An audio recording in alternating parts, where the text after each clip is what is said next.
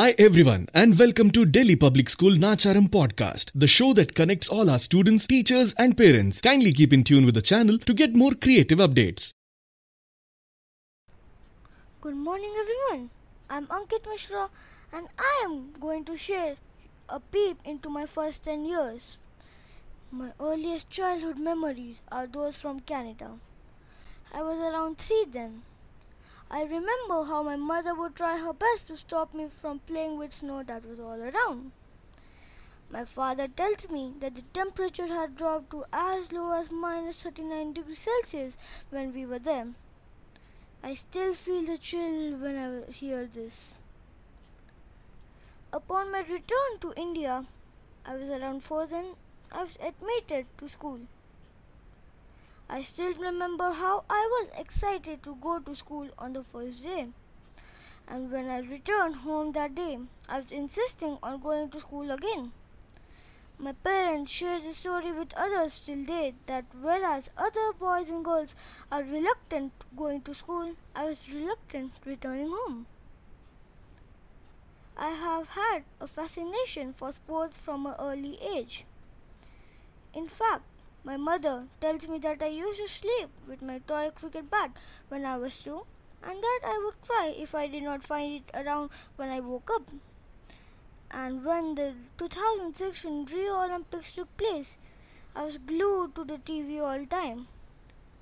It was then that I became familiar with most of the countries in the world. I then went to learn their respective capitals. Yes, I was 6 when I knew all the countries and the capitals. My friends in the school have given me a nickname, Country's Capital. I am a part of coaching academy where I learn cricket. I still cherish the moments of that early day when I was the top scorer in a match and when everyone around congratulated me. I was 7 when I wrote a story titled, The Lion Never Won. I was on cloud 9 when one day I returned home from school and found that my father had got the story published. The story was all about an arrogant lion who faced defeat at the hands of all animals in jungle just because of his arrogance. At school, I have taken pride in the huge collection of badges. And this includes the class monitor badge, the all-rounder badge, the merit badge, and besides other. And I look to adding more. My biggest moments of joy was when I was selected the junior prefect of Emerald House in 4th standard.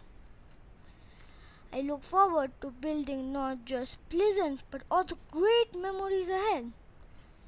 I wish that when I look back 10 years later, I have many more great memories to share with you all that inspire many. Thank you. Hi all, I hope you all have enjoyed listening to today's episode. To keep looking forward for another exciting one, till then, this is your host signing off. Stay safe, stay healthy.